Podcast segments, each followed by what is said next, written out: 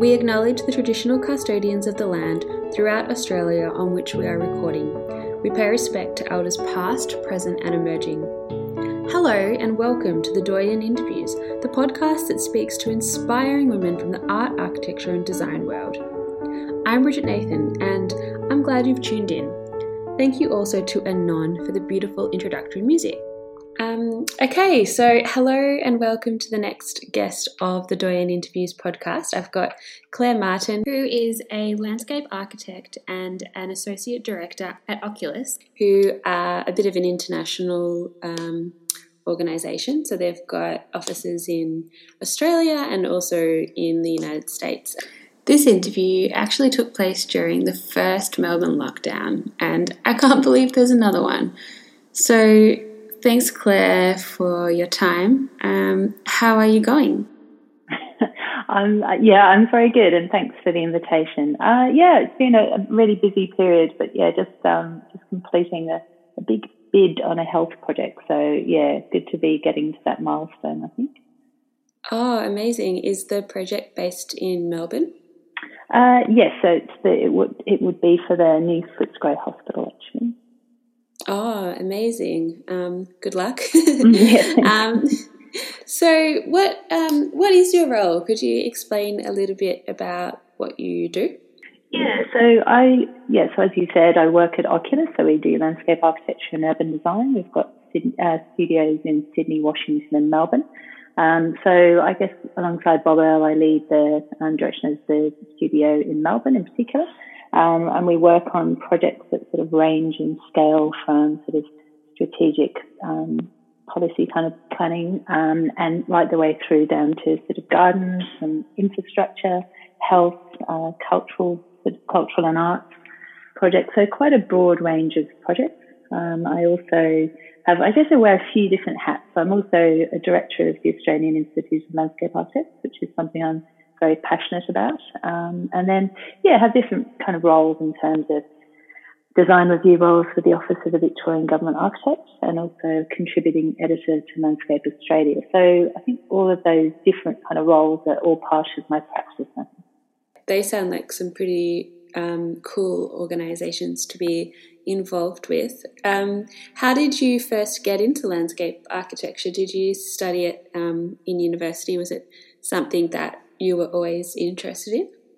Uh, yeah, I think that's a really good question. Um, I think actually originally in, from the UK where I studied English literature and fine arts, so quite a oh, different, oh, cool. yeah, quite a different background, but something that I guess uh, gave me quite a good sort of foundation in critical thinking, um, and I guess certainly a good basis from a design perspective. And then when I came to, I was doing some work in Sydney, and I ended up um, in more of an administrative role, but actually working for the Olympic Coordination Authority, which was delivering the Sydney Olympics in 2000. So that really sort of opened my mind to, in particular, public domain projects, um, and in particular, probably the politics of space and what it means to engage in the public realm. And that sort of started me thinking about, yeah, different things that I might like to do. And then I ended up sort of moving to Melbourne, where I actually worked for a trade union for a very long time, which was obviously more sort of around social justice. Um, and then I just really got into, yeah, I guess thinking more about architectural design in different ways. I had a roof garden, and I think a few things just came together. I did some part-time study, and then I was encouraged to do um, what was then a four-year degree. So that is pretty much how I kind of fell into landscape architecture in many ways. Yeah. Oh, what a, um, an interesting and unique career path. Um, I really liked um, some of the keywords that you were talking about, um, such as the politics of space. Um, what do you mean by that? What sort of um, issues came up, or what sort of like concepts were you dealing with in that time? Um, I think a lot of it was, I mean, it could have been anything from, I think, understanding there was quite a lot of um, community opposition, for example, to hosting the volleyball on Bondi Beach, and that was a lot to do with you know maintaining access to what is a, an amazing public asset, the beach. Um, also concerns about how that may have environmental impact, so that was another kind of consideration. Um, there were also lots of things to do with the integration of programs and arts into the city. Uh, so just understanding what it means to actually I guess, you know, art in, in a gallery context is quite different to putting art in a public context. Um, the idea of, yeah, I guess who, who gets to access those events. And I think in many ways, uh, the Olympics is really, you know, it has its, I guess people will criticize it in terms of the infrastructure spend, but it's really about trying to create a legacy for the city. So I think Sydney Olympics was perceived to be very successful, and I think it brought lots of new architecture, infrastructure, um, and events sort of overlays to the city. So I think it's just understanding that everything we do in a landscape sense is really contested because we're always dealing with a, a land that obviously has a deep history, both ecologically and culturally. So I think it's just understanding, yeah, that we're always operating. And I certainly think the way that I always consider um, design is that it is a cultural um, form of cultural production, and that, that has, you know, it has pluses and minuses, minuses in terms of what it does for the environment. Yeah, yeah. Um, and so thinking about that sort of um, those sorts of things in regard to um, landscape architecture, um, I mean, landscape architecture is a very broad profession, and I'm sure there are a lot of things that you can do within it. Um, mm. But um, yeah, could you explain a little bit about um, yeah what a landscape architect does um, and sort of the different types of roles that you could go into? Absolutely. So I think, as you said, it is a very broad profession. So it can be, you know, in some ways, some people do specialise. Other people are quite generalist in terms of their um, the vocation. So I think certainly our institute represents members who are students, graduates, they're researchers, academics. Um, there might be private practitioners, people who work in government. So a landscape architect could be involved in the designing and planning, but they can also be involved in the procurement of projects. So it's really um, quite yeah, quite broad thinking in terms of you might do very strategic projects that are really to do with um, anything from could be vegetation, could be more towards urban design, could be to do with placemaking. Um, it could have more of an ecological focus, um, but then it can work right the way through to being really tectonic and about um, you know the integration of infrastructure. Um, so I think it's just really understanding that landscape architecture sort of occurs across different scales um, and there's lots of different ways that you can kind of resonate with people. So I think the way that I try and, I guess one way of looking at it is that we're really trying to create great places that are in some ways with nature, but also for nature. And that I guess in terms of our work at Oculus, we're really interested in connecting people with their environment, but also connecting people with each other. So I think they're kind of drivers for landscape architects. Um, and then I certainly think um, we're sort of coming full circle in terms of there being a really strong um, ecological focus and certainly in terms of biodiversity and integrated water management. And that's obviously in the context of um, needing to really respond and respond at pace to significant risks associated with climate change. So I think we're really, um, you know, in many ways having to consider how we can start to create more climate positive design.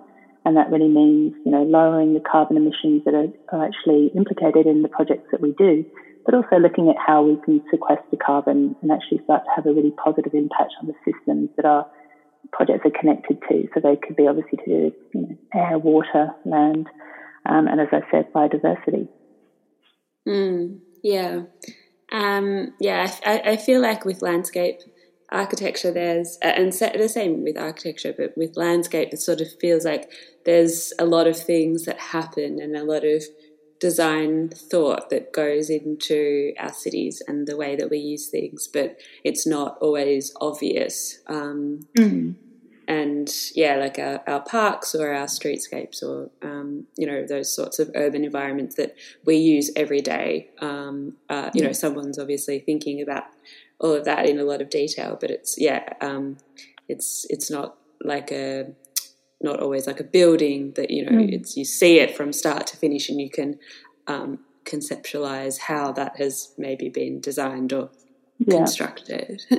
um, so at Oculus, what's um, uh, what sort of projects are you working on at the moment? Is there one um, like sort of project you could talk a little bit about as an example? Uh, yeah, we've got a, one that um, we've just finished working on, which we've been working on for probably about five or six years, which is associated with the Collins Arch development. So that's a, a CBUS and City of Melbourne collaboration to really ensure that uh, you have a really sort of high, um, highly permeable ground plane. So we've created some three site links. So this is located, I should say, on the corner of William Street and Collins in the centre of Melbourne. Um, oh, cool. And so it's really sort of a whole city block. So it's really about, I guess, the balance of working from a developer perspective of, of, pub, of developer contributions to create public space and that the park that we've designed in collaboration with the city uh, is yes handed back to the city of Melbourne. So it's really creating high levels of public amenities. We've Also been looking at uh, the ecological value of the site in terms of Green Star um, rating tool, um, and then has an, also a well rating. So it's got um, a wellness association in terms of integrated water features, access to nature. So lots of sort of layers of both program and use. And then there's informal kind of water play within the park. So the park will open uh, July, August, and the Collins Arch is already now open. So that was that was a really interesting collaboration with Woods Bagot and Shop Architects from the US. Uh, so yeah. a really good example of integrated design. So that's one we're about to finish, and I think for me it's interesting because it is public, but it's also private, and it's really trying to blur the boundary in a positive way um, and make that part of the city as accessible as possible. Um, and we've also got to a community consult- consultation stage on a project called Seafarers Rest, which is the, will be the latest park for Melbourne. So another collaboration with the City of Melbourne and developers Riverlee. So it's really, I'm very interested in, yeah, how we can really maximize, I guess, urban ecology opportunities and uh, passive and active recreation. So we're you know, working in increasingly contested spaces in terms of space and actual um, ability to create open space. Open space is also diminishing um, quite a lot globally. So, um, and having equitable distribution of public open space is something I'm really interested in as well. Yeah. Oh, that sounds great. Um, I yeah, I'm not overly aware of what's um, happening in Melbourne in terms of development, and it's very exciting to hear that we're getting some more parks because that's mm. definitely something that I know I've struggled with as a city worker, um, just physically not having somewhere mm. to sit that's yeah in walking distance. Um, Flagstaff Gardens, um, when I used to work in the city, was just too far away, um, and yeah, it feels a bit built up um, yeah. from my perspective. What um, are some of the uh, benefits of having these sorts of environments in our cities? Do you, do you think? Um, like I think you sort of touched on some of them, but um, like I guess to expand a little bit, do you um, how do you feel Melbourne is operating in terms of having um, open green spaces? Do you think that um, yeah we could um, we could have more, or um, mm. yeah, what sort of benefits do those sorts of environments um, offer us? Yeah, I think that's um, another good question. I think Melbourne is very fortunate in terms of its planning in a colonial context, um, from in terms of retaining and enhancing anything from Royal Park, which was retained as a bushland reserve, to um, large areas of domain. So understanding that that was obviously done as part of a colonial settlement, but I think that it did sort of um, earmark land for public open space as well as all the parks, like the ones you mentioned in terms of Treasury Gardens, Flagstaff Gardens. So there is a quite a there was a quite a strong language in the formation of Melbourne of open space. But having said that, we're obviously one of a very dense city, one of the fastest urbanizing cities in the world. Uh, so I think the, we can always have more. And I think that as you start to have density, you start to have overshadowing, you have increased winds, you have a reduction in access to sunlight. So they're all things that then compromise the experience of landscape. So I think it's not just about having more, it's about having um, an equitable distribution to open space. It's about having good quality open space. And so that means you know, it can't just be municipal. It's got to operate to serve the interests of the environment, both in terms of um, the capacity to reduce urban heat island effects, uh, the capacity to um, introduce essentially nature into the city. So I think the city of Melbourne has got some really good policies on urban forest, or, uh, urban forest strategies, nature in the city strategy. So I think the value of um, introducing landscape into the city operates both for the city and for that bigger sort of um, bigger catchment in terms of biodiversity and water. Um, it also has a significant value in terms of people's psychological well-being. So we have lots and lots of research to suggest that even 20 minutes of contact with nature or natural environments, even if they're constructed landscapes, can have really positive outcomes in terms of immunity and well-being. It can help to reduce social isolation um, and anxiety. Uh, can also obviously create great physical um, health opportunities. So the ability to exercise outdoors, but also to connect with people as you're doing that, um, can certainly reduce yeah, childhood anxiety. Um, mean, there's certainly issues around nature deficit disorder and people lacking that connection to the outdoors. I think certainly in Australia, children in particular are spending less and less time outdoors. So I think the idea of having um, accessible landscapes and also, I guess, even the inclusion of landscapes, whether they're on rooftops, so they can sometimes still have benefits if they're visually accessible and not always physically accessible. So you can green, green facades, green walls. Um, so there's lots of different way, ways that landscape is being introduced into the city, and in particular around the idea of living infrastructure and green infrastructure, which is really thinking about the projects that we all work on as multi-purpose and regenerative. So they're not um, sort of or black kind of infrastructure, actually layering up ways that we can improve and enhance our environment through through design and construction, which is not always the case. Mm, yeah. And um, to achieve these sorts of things, what are some of the challenges you face um, uh, as like uh, landscape architects, for example? Um, are you do you find that sometimes in you know in the same way as in other design professions you have um, you know really great ideas and really great schemes but um, it comes down to the budget or um, comes down to um, you know maybe organizational or political changes um, or perhaps um, you know not having the same ideas on a project as other consultants. Like what what are some of the challenges um, for landscape architects to realize, um, yeah, mm. like some some projects? Yeah, I think I think certainly we're not immune as a profession or as a discipline to having some of those challenges or frustrations.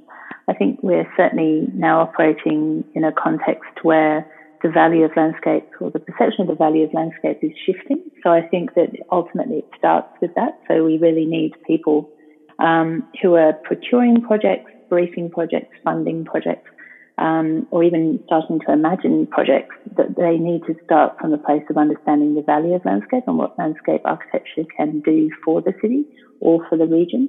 Um, so I think starting from a value proposition is really important, and I think that's something that built, built environment design professionals have really got to try and I think work harder to reinforce um, you know, to capture the public imagination. So that is something that we, I think, have an aesthetic responsibility for, that we need to reinforce through the work we do why what we do is important to ensure that we can protect and enhance our environment. So I think, um, you know, that can be done in many ways, but I think that's, that's the sort of fundamental starting point for me. I think the other challenge, which I alluded to, is that with uh, rapid urbanisation, we're just getting exceptional rates of change. So that means whether it's anything from the clearing of land to, as I said, increased density, increased population, um, infrastructure demand. So once you have that context, it means that you have to respond as a profession in, a, in an accelerated way. And so I think that that is both good and bad because it means it's good in terms of people being forced to innovate quickly. And I think in many ways, we're you know seeing a, a, level of ambition that is now growing in Australia, um, which is actually you know often can be ahead of government um, leadership on these issues, and certainly from a climate perspective, I think that's evident. Um, so I think one of the challenges is yeah being able to keep up with that rate of change and pace. I think also the need to be able to retain the values that we have. So it's anything from retaining habitat, stopping habitat fragmentation. So I think from an urban ecology point of view, 30% of Australia's endangered species are actually located in cities. So we really need to work hard with board design discipline teams to actually retain and enhance those environments.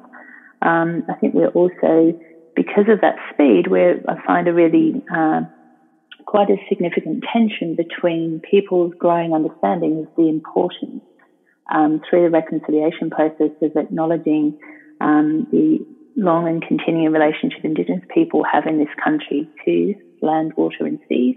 And that I think at the same time there's that um, acknowledgement, there's also the speed of the procurement process that makes meaningful engagement very difficult. So I see that as being something that I sometimes struggle with in um, in our practice, and I think it's something that we really need to be able to balance this um, speedy procurement of process with um, listening and deep sort of understanding, and that takes time. So I would say that that's something I personally find quite challenging, um, but it's obviously something that all the built environment professions need to address and need to um, deal with. And I think it's also that, um, you know, everything that we do is, whilst I would like to think that what we do has great value, it also has a consequence. So we, you know, within the built environment, we are dealing with um, a lot of extraction. So we use a lot of concrete that's extracted from elsewhere. We use a lot of soil. So we just really need to work through the challenges that um, that trying to design great places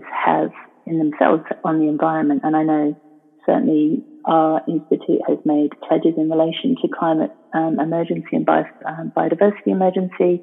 Um, and along with our allies, obviously within the Architecture Institute and engineering. Um, so I think it's just really one of the challenges. I don't find it difficult in terms of the way that we work with other consultants, but I do think that um, we need to work on educating, um, at, you know, at a university and a professional level in terms of how we can actually start to sort of move beyond multidisciplinary to transdisciplinary. So I think that's been discussed for a long time, but I still feel there is a degree of silo, siloed kind of approach, and that we really need to work in particular from our perspective with engineers to actually, you know, to get green infrastructure and living infrastructure, we need actually to work together, um, from, in particular with engineering disciplines, but also even with planners. So I think there's a lot more work that all the design disciplines um, could do to work in a way that is actually, yeah, going to create meaningful change. So I think that would be another challenge um, and an opportunity. I think also, um, yeah, there's an urgency to decarbonising. So we can't, you know, we can't wait. So I think there is a, there is um, an ethical responsibility in all of our types of practice to actually act with urgency and to communicate that to our clients and to our members or our colleagues, to our friends and to our families. Um, and probably the last challenge I was thinking of um, when I was reflecting on this is um, probably that, you know, it's a bit of a deferred gratification. So, you know, some of the projects I've worked on can take five or six, five years plus to deliver. Some, you know, some projects that landscape architects work on take 25 years to deliver. So I think it's um, one of the amazing things about landscape is that it takes time to establish and it changes over time. But like any um, discipline that's associated with construction, it can also take a long time. So that's one of the things that I find challenging every now and then, but also deeply rewarding when you do finally get things realized. Yeah, yeah. Oh, that makes sense. Um, it's it's always interesting thinking about the future. Um, I think a few of my podcast interviews recently have touched on that in the conversations I've been having for the future ones I'm going to be mm. publishing. This idea that um, as designers, we're not thinking about tomorrow, we're thinking about yeah years in advance, and so therefore the environments that we're living in um, are a product of the past in some ways. Mm. Um, but I guess yeah, landscape is sort of slightly different to that when you um, yeah when you're talking about um, things that are changing and growing and developing. Mm. Um, I find that so exciting. Um, so, with your work um, with the um, the Institute of Landscape Architect, um, yeah. what yeah, what does that involve? So, is it similar to the Institute of Australian Architects? Is it a lot of advocacy that you're involved with? Yeah, it is very similar. So, I think we've probably got a broader base because we do have more. Um, I would argue more members who are student members, graduate members. but I think yeah, it's very similar in terms of advocating to government, um, in particular about the value of landscape architecture, opportunities for projects and, and strategy direction and funding. Um, and also, I guess we've got sort of different strategic pillars. So it could be anything from yeah, advocacy to profile, which is really about you know, conversations like the one we're having in terms of getting people to understand what landscape architecture is, but also what it can be. Um, so raising the profile um, through can be anything from the uh, recognition through our people people awards, but also project awards um, through media, through just different levels of engagement with the community. Um, and we also do so. We have, I guess, strategies, and we have developed position statements and guides for our members, but also for our members um, to engage with, yeah, with the public, but also with clients. Um, and then we've been doing, so we put submissions in recently for the um, disaster recovery, which Royal Commission, which is covering bushfires, but also we'll touch on other forms of um, climate related threats to Australia. Um, and we've been re engaging uh, with the International Federation of Landscape Architects, in particular in the Asia Pacific region. So, really trying to build on the synergies that we have as a profession and some of the work that we're doing um, and some of the challenges that we face um, in trying to respond to the significant threats of climate change. So I think it's really, and we've also got um, probably, I think, very really strong for our institute is um, AILA Fresh, which is really younger younger leaders who are already um, yeah, changing the way that people practice, coming up with you know different approaches to advocacy and profile and education. So we've really got a, a good cross section of people who are very passionate, who people who volunteered their time to develop our reconciliation action plan.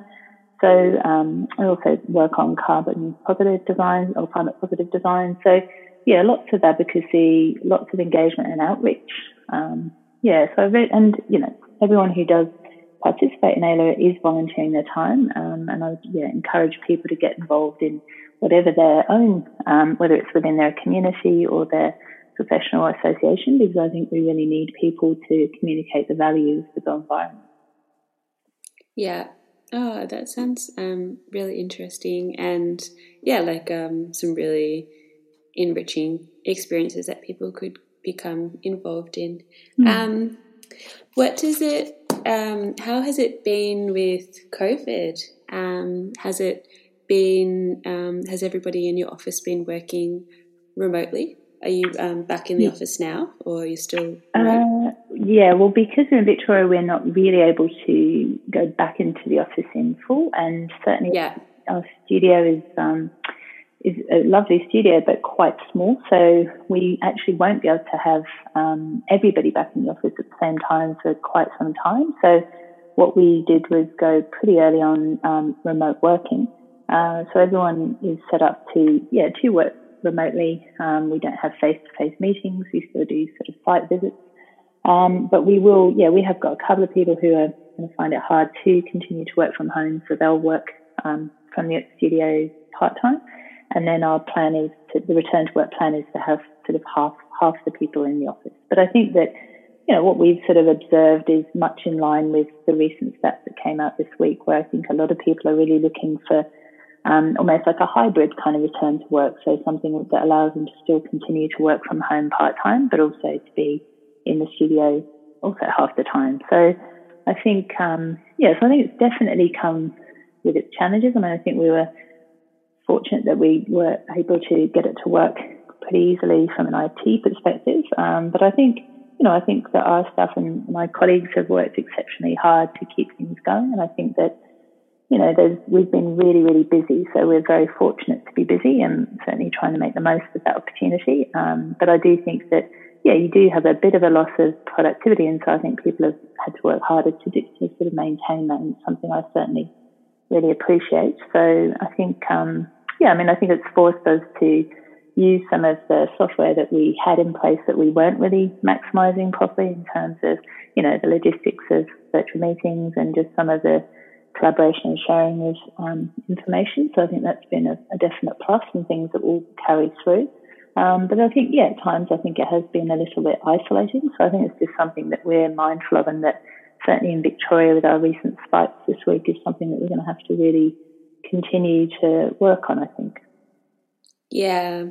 Um, I'm hearing a lot um, in the news and through talking to people that there's this sense that um, it felt like things were wrapping up and it was sort of s- mm. solved. I feel like I, have definitely had this idealistic view that it was, you know, like an event that happened and then it, then it's going to mm. just stop. um. But yeah, it's yeah, it's from what you're saying as well. It sort of sounds like your organisation is really considering that um, it's yeah, it will be a transition back and it. It, mm. it may not go. Yeah, it won't go. It won't go back to how it was. There will be um, a new way of functioning probably for quite some time. Um, what do you think are some of the ways that um, landscape architects, gen like sort of more broadly, um, do you think that this COVID period um, will like cause change in, in your industry? Um, do you mm-hmm. think that like in what like do you think that that these are the effects of um, yeah using more tech using the technologies more frequently um, and you know changing the way that we work do you like in what ways do you find that um, the landscape the profession of hmm. landscape architecture will be adapting um, in yeah. the future yeah, I mean, I think that in the short term, you know, we certainly surveyed our members, and there was some, you know, a, a sort of cross section of people being concerned about how this would impact their type of working environment, um, also how it might impact on the type of projects that are starting to roll out or continue. So I think there may be some short term, or there has been a little bit of short term impact, but we've also, um, you know, a few retrenchments so that we are aware of. But I think generally seems like people are still quite busy, which is really good. So I suppose in the short term, there's understanding there may be some financial impact and also, I guess, if we use the R word, the recession. So I think COVID mm. and the, the, recession that is a consequence of COVID is something that will have um, potentially far-reaching impacts. I think, but on the upside, I think that the I suppose what we're really trying to lobby for is that the sort of once in a generation investment that's going to come out of this that is intended to stimulate the economy and to keep people employed, that we're really hoping that that gets um, invested in projects that are not, you know, not just road projects, but actually public infrastructure projects that actually lead to better um, better outcomes in terms of the environment and, as I've been saying, I guess our adapt- capacity to adapt to climate change. So, I think in um, hopefully in the sort of short to long term,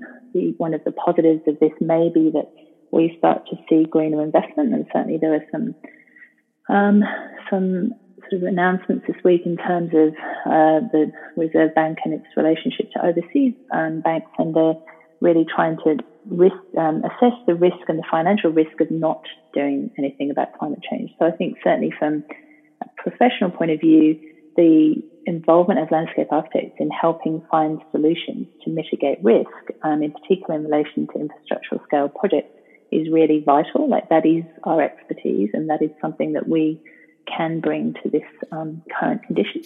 I think also, I mean, I attended a um, digital or virtual launch of the landscape architecture end of year exhibition for or mid year exhibition and a semester exhibition at RMIT University yesterday, and it was just really good to get insights into how the students had to work. So obviously our members are also students and our profession are also students and academics. So I think that they've had to really respond to being able to teach um, virtually, not have that face-to-face contact, which is normally um, very central to working in a studio environment, both in practice and um, at the university. So I think that they've had to really adapt the way that they teach, and the students have had to be really flexible in adapting to um, either you know different forms of remote learning. So I think that's certainly been evident to our profession. Um, I think yeah, the I think what has also been really good is that people have really started to actually go outside more. So I think that, you know, you've seen definite reduction in vehicle use and un- unnecessary vehicle use in particular,